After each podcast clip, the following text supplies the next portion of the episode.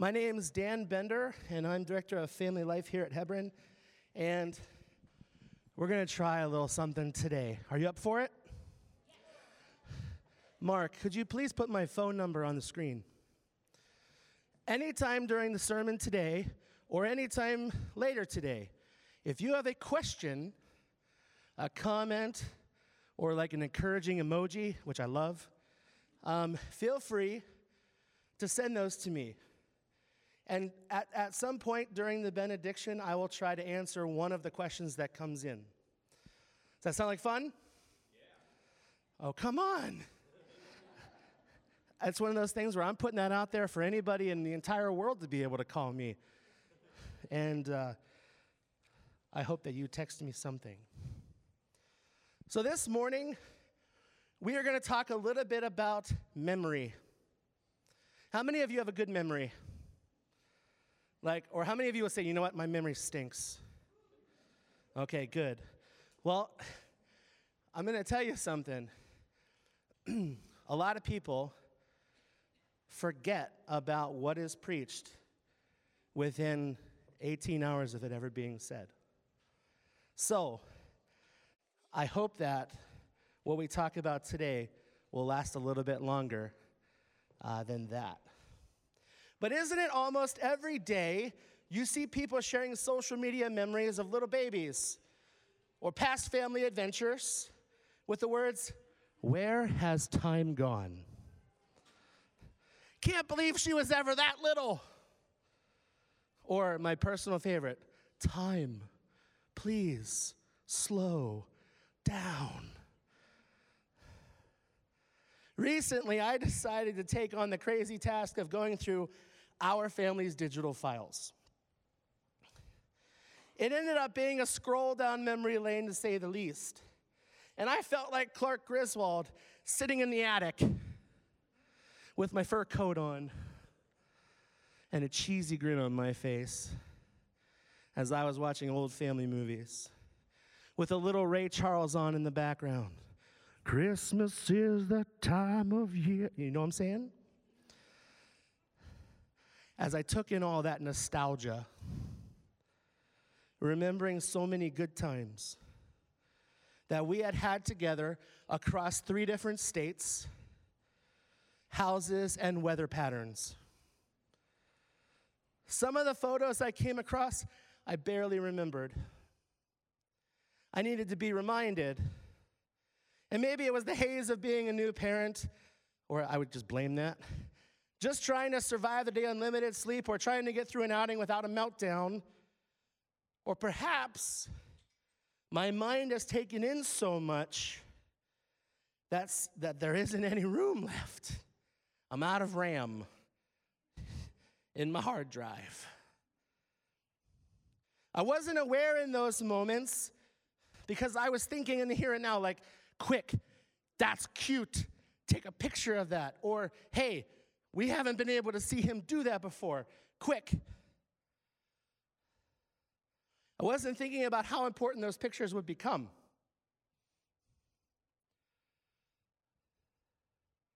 How they would become a monument to a time and a place in my family's young history. And I'm grateful that I captured them because these memories fade so quickly. But yet, you ever see a picture and you are instantly transported back to that moment? It floods back.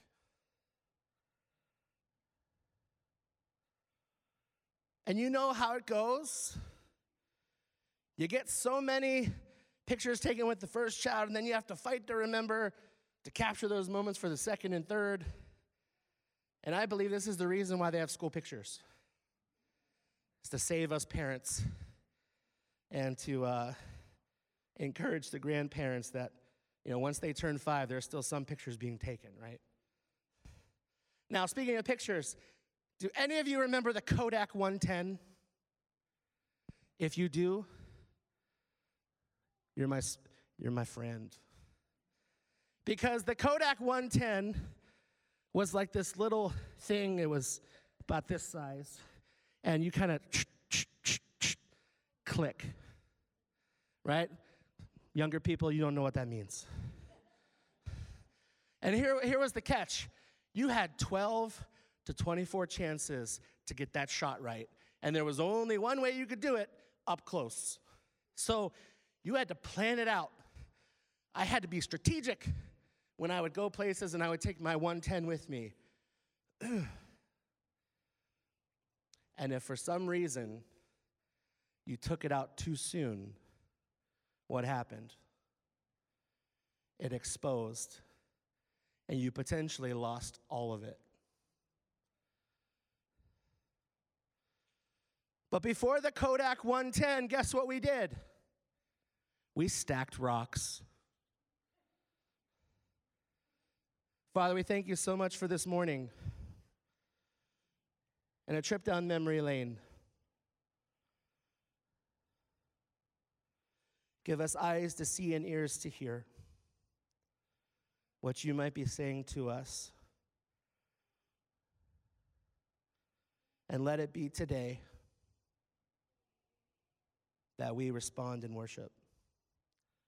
It's your name we pray. Amen. This morning we're going to be in Joshua 4. But in order to understand Joshua 4, we have to go to Joshua 3. Right? So dig, if you will, this picture. The Israelites have been traveling for how long? A very long time. And it seems as if they are coming to the end of their journey as they approach the Jordan River. Now, there's one picture I really want you to see today, and it's that this story, which is at least 40 years long, begins with a miracle at water and ends with a miracle at water. Are you following me? You with me? What was the first miracle? What do you think? It was the parting of the Red Sea. Good try, though. parting of the Red Sea. We start with the parting of the Red Sea. There's wandering, there's all that other stuff that occurs. And here we are at the Jordan, where something else wonderful is about to take place.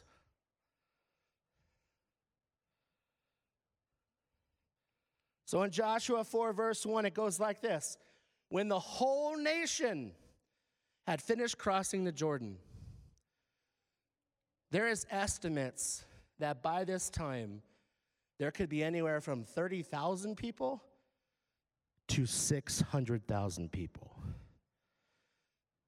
If you've ever been to a baseball game back when the Pirates were good, trying to leave that parking lot was a bit difficult, wasn't it?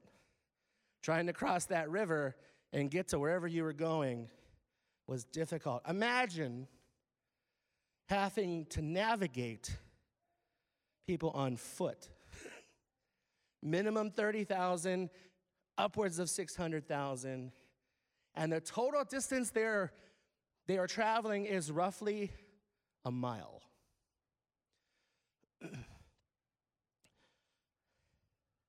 So when the whole nation had finished crossing the Jordan, the Lord said to Joshua, Choose 12 men from among the people, one from each tribe, and tell them to take up 12 stones from the middle of the Jordan, from right where the priests are standing, and carry them over with you, and put them down at the place where you stay tonight.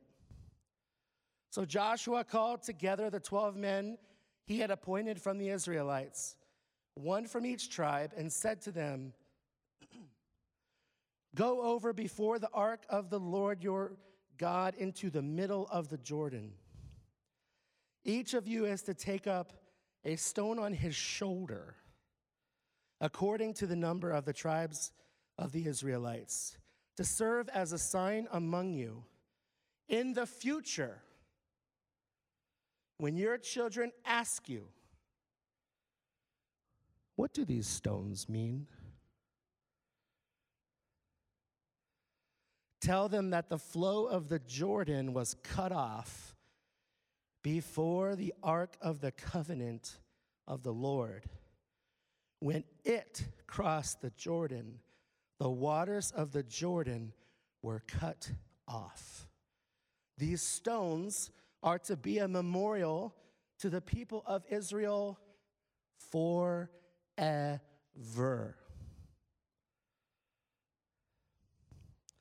Though this passage, we get a, a snapshot of Israel's history, but this story is about something way bigger. Did you know that the Jordan River was at flood stage during the time of this event? This wasn't a little creek or a calm river. It was a torrent of water, a scary force of nature, a test. Would they trust God to get them through this? And if you go back and look at Joshua 3 some more, you will see how this was all set up. God had commanded the priests to enter into the banks of the Jordan and to take the Ark of the Covenant with them and set it down about halfway across. And like we had said, it's about roughly a mile at this point, but the, the estimated distance of, of where the middle is was about 3,000 feet. Take a moment to imagine a river a mile wide and the water stopping.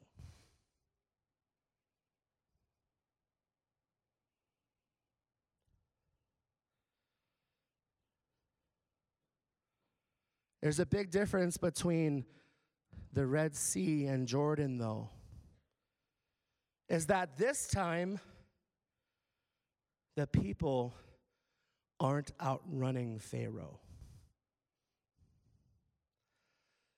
This time, as the people are crossing through, they're able to marvel at what is happening instead of running for their lives. God's presence was leading them through yet another trial. The visual of the ark itself was a reminder that God is the one going ahead of them once again.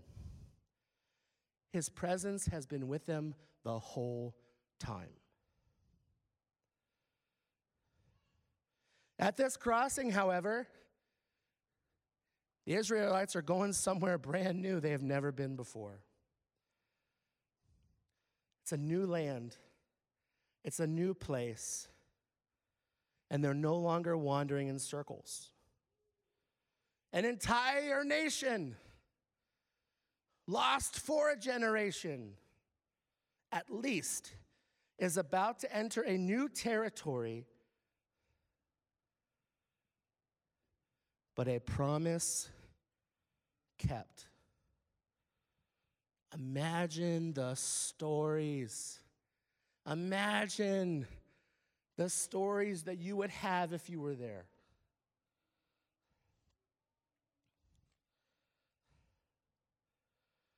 But isn't it interesting? The same way they start this journey is one of the ways they conclude it.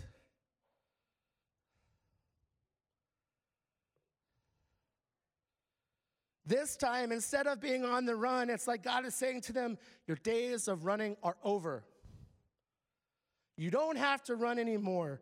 You don't have to wander anymore. You're home now. I've been with you this whole time. The key word is with. This past weekend at the Faith and Life conference, the biggest thing that stuck out to me was the word with. Anybody who went there, find somebody who didn't go and talk about the word with. He was with them the whole time. And look at what I have done. Then the instructions about the stones are given. Why do you think they're out in the middle of the river? Anybody? Anybody have an idea why it's out in the middle of the river? Why wasn't it on the bank?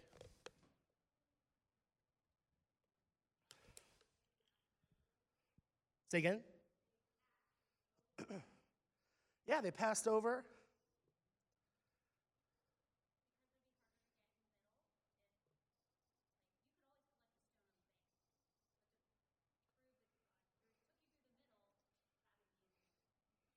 What is usually the deepest part of a river? Middle. So when you think of the imagery, even, even as they're doing this, God is saying, at the very lowest point, I want you to take these stones so that you know that even down there, I was here. You ever notice how God reveals his presence to you when you're out in the middle of it? It's like he rarely reveals his plane at the beginning before you set out. That'd be nice, right? Like a TripTik for where we're going. If you know about TripTiks, you also know about Kodak 10s. they still give them out, by the way. He usually just says, Go. What do you say to Abraham? Go. I'll give you the details while you're on, on, the, on the way. and then while you're out there, he meets you in the midst of it. And then, with his help, they get to the other side and emerge changed. And now it's time to remember what they've been through. The place that they end up camping is called Gilgal, right? Pretty fancy, four star location. But the meaning of the word Gilgal is literally circle of stones. Google circle of stones, and you will see a rough equivalent of what they thought it looked like. But just seeing a stack of stones or hearing the name of a monument isn't enough. When your children ask you, What do these stones mean? Tell them that the flow of the Jordan was cut off before the ark of the covenant of the Lord. I bet there was a whole lot more to say than just that. I bet that they would also start by telling that it was during a time of wandering. What was that like? I bet that they would add their own perspective about what they experienced. That's why, in a room like this, you can have people who hear and experience the same message that's being given a myriad of different ways. What you pull from today is unique to you. And I bet that every story would be different for them. And I bet they might say, before you go any further, we should probably sit down. And one of the reasons why I love this story is not only because it's true, and, it's, it's amazing how it's laid out when you look at it from 30,000 feet. They first started their journey out of slavery with a water miracle, and they ended it with another water miracle. This is not an accident. These bookends are not to be ignored. And use your imagination for a moment. The actual events are so symbolic of the entire experience. Leaving one shore, traversing the waves, landing on the other side. Reminds me a whole lot of baptism. Go down into the water, bearing old identities and emerging on the other side, free and raised to new life.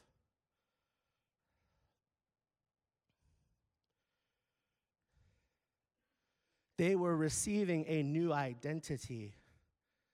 They were no longer slaves, lost, sojourners.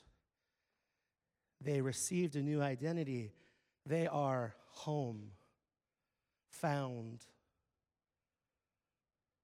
rooted.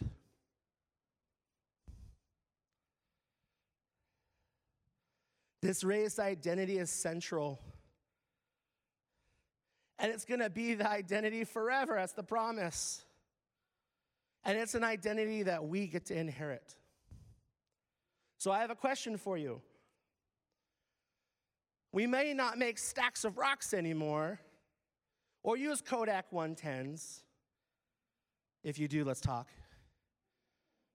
But what moments of faith and or deliverance do you have in your life? Do you remember the day that you went to the middle and God brought you out the other side? Perhaps you're in the middle right now.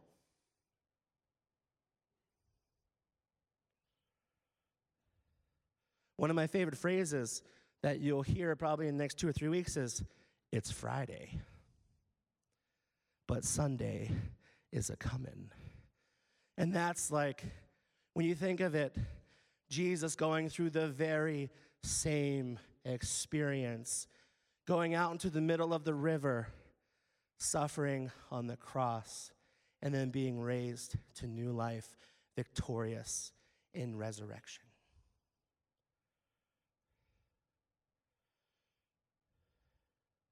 More importantly, when's the last time you told your neighbor your story?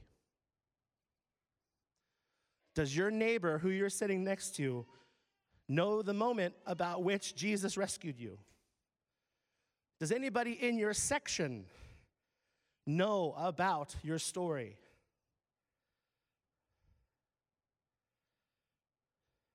We all have a story to tell about how Jesus has made a difference. So when somebody asks you, what do these stones mean? What's your answer? Here's the catch though don't wait until they ask you. You should ask them Do you want to know? what these stones mean. Amen. Let's pray.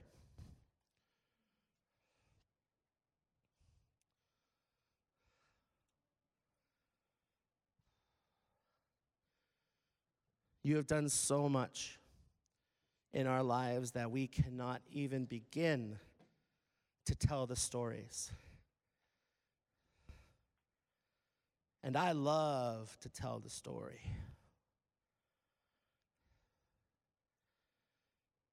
About when I was down in the middle, down at the bottom, and only you were capable of bringing me out. I pray that you would give us confidence, you would give us opportunities and creativity to share our stories. because redemption is a transferable idea and it catches fire when we share our stories.